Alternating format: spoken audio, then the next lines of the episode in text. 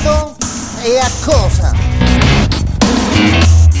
State ascoltando Pillole di Beat.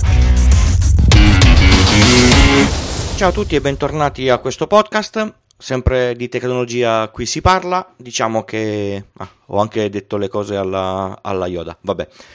Eh, allora, in questo podcast si parla di tecnologia, si parla di tecnologia facile, quindi anche se non siete nerd assoluti da 20 anni che manettate su quello che comprende bit, byte e simili, diciamo che voglio condividere un po' la tecnologia con chi non è molto avvezzo, magari gli piace e comincia a, a, a pacioccarci o a capire come funzionano le cose che tendenzialmente usa tutti i giorni.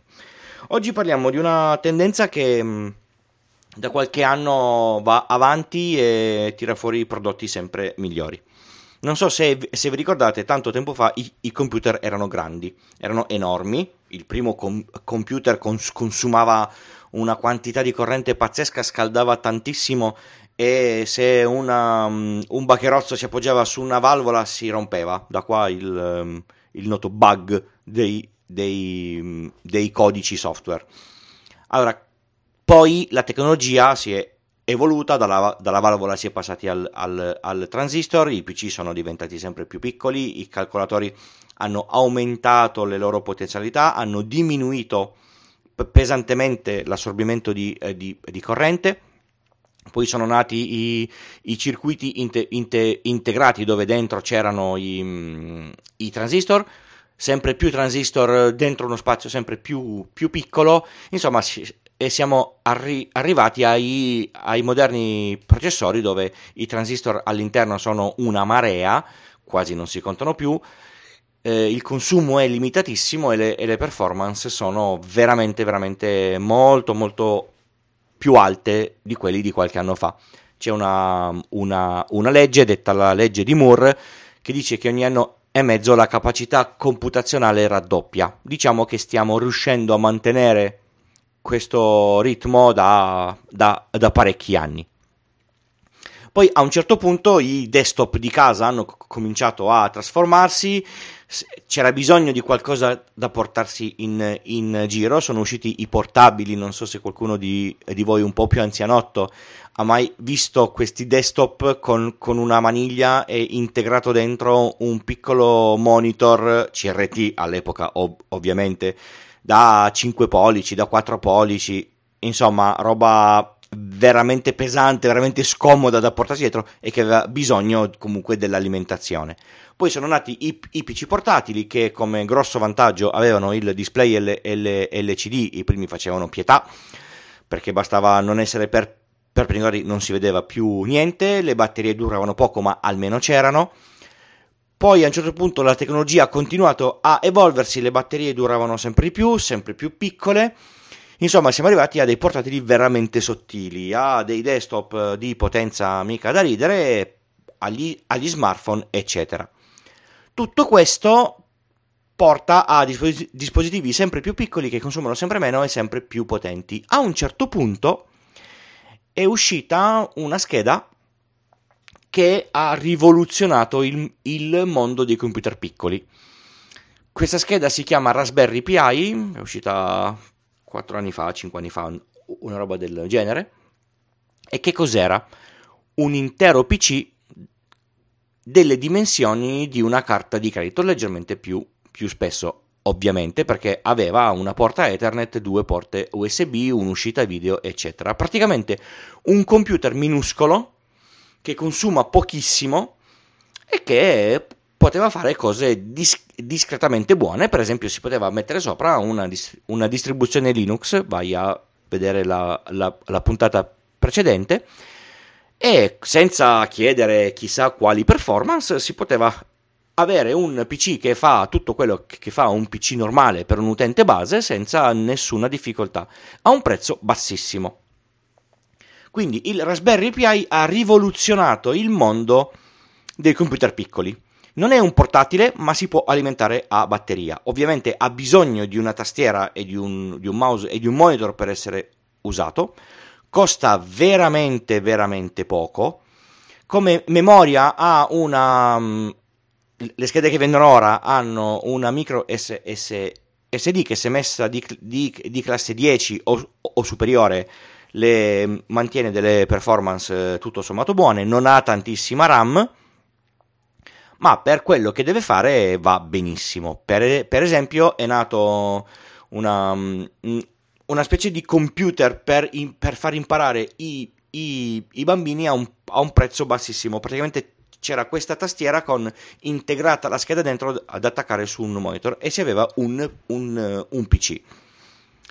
Ma perché sta vendendo tutti questi pezzi il Raspberry e i suoi cloni? Perché poi dopo al Raspberry sono nate un tot di altre schede simili con caratteristiche diverse, magari di prezzo più alto ma con un controller SATA, con eh, una scheda di rete veramente gigabit perché il, la scheda del Raspberry non è proprio gigabit, quello nuovo, l'ultimo, il 3B Plus va a 300 MB ma non è gigabit, il wifi di serie, processori più, più potenti, più RAM, eccetera. La tecnologia fa sì che tutto questo stia su una scheda piccola, anzi Raspberry ha fatto di più, ha fatto un Raspberry che si chiama Raspberry Pi 0 dove eh, la scheda è diventata veramente piccola, la metà di una carta di, di credito è spessa come tre carte di, di, di credito una, una, una sull'altra. Prestazioni un pochino più basse, consumi veramente ridottissimi, insomma un computer quasi tascabile. Ma torniamo alla nostra domanda, perché ha fatto tutto questo successo? A che cosa serve una scheda simile? serve a fare un tot di cose che se ascoltate il, l'altro mio podcast che faccio con eh, Giuliano G Cookies conoscete già se invece questa cosa vi potrebbe interessare potreste andare ad ascoltarlo innanzitutto si può fare un computer da dare a vostra nonna per guardarsi la posta o per navigare su Facebook è un sistema che costa pochissimo, consuma poco, come, come già detto.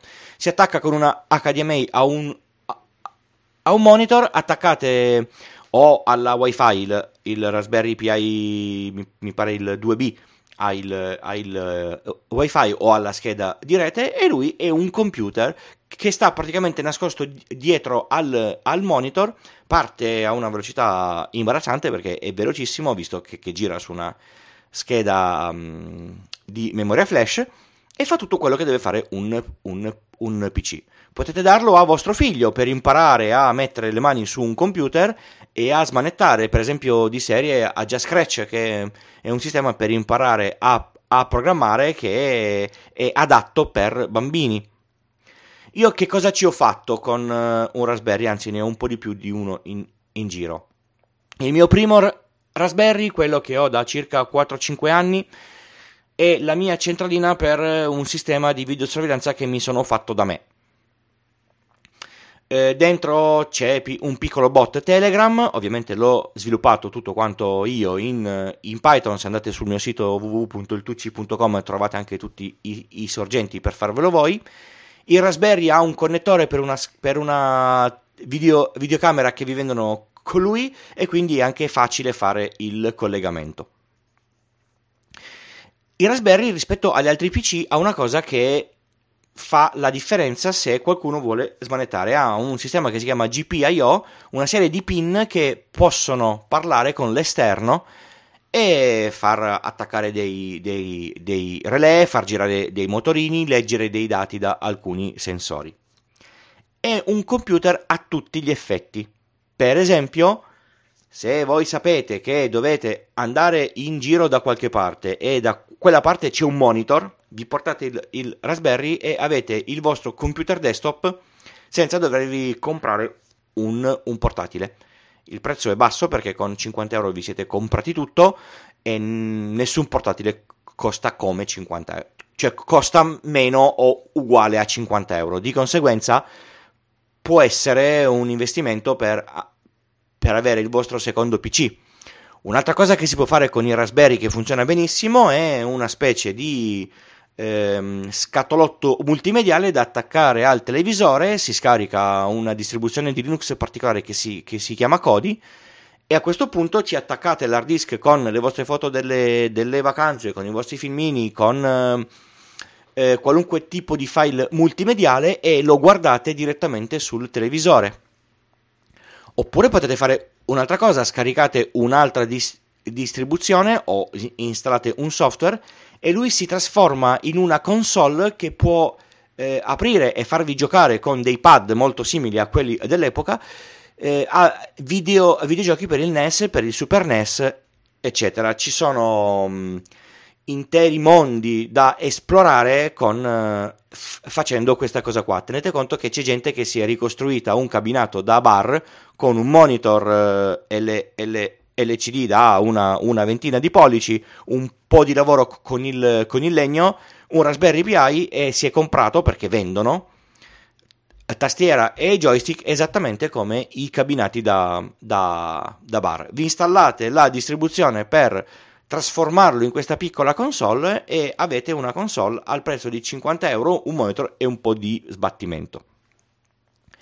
È un giocattolo per farvi perdere del tempo in modo diverso dal solito, in modo creativo, si imparano un sacco di cose e secondo me se mm, avete paura di lavorare su Arduino? E, e cose simili, ho, ho, ho, parlato dei microcontrollori qualche puntata fa, il Raspberry può essere un, un modo per iniziare con qualcosa che abbia un, una parte grafica e che si possa usare con un mouse e una, e una tastiera. Se volete, se volete fare proprio i fighi super, vi scaricate la distribuzione Linux per Raspberry senza la parte di interfaccia grafica e potete lavorarci direttamente da, da, riga di comando. A questo punto, una volta attaccato alla rete, non vi servirà più né il monitor né la tastiera né il mouse, ma ci accedete con il protocollo SSH che è quello che permette di usare un, una macchina Linux da riga di comando da remoto.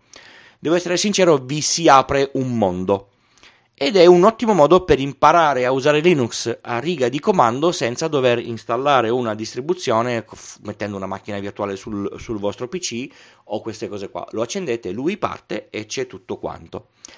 Non mi resta che augurarvi buon divertimento, se volete comprarne uno fatemi sapere se l'avete preso se... e che cosa ci avete fatto che sono veramente curioso. Vi ricordo che per contattarmi, per chiedermi argomenti di cui parlare potete trovarmi sul sito pillole di bit col punto prima dell'it. C'è il gruppo Telegram, c'è il form per mandarmi i, le, le richieste vostre. Nel gruppo Telegram potete mandarmi un audio che io metterò in, in trasmissione Potete lasciarmi una recensione su iTunes, potete lasciarmi una donazione se il podcast vi, vi piace. Vi ricordo che mh, mm, condividerlo con altri è attività gratis e attività molto gradita da parte dei podcaster in modo tale che questo metodo di comunicazione si estenda il più possibile. Grazie a tutti per l'ascolto e alla prossima puntata. Ciao!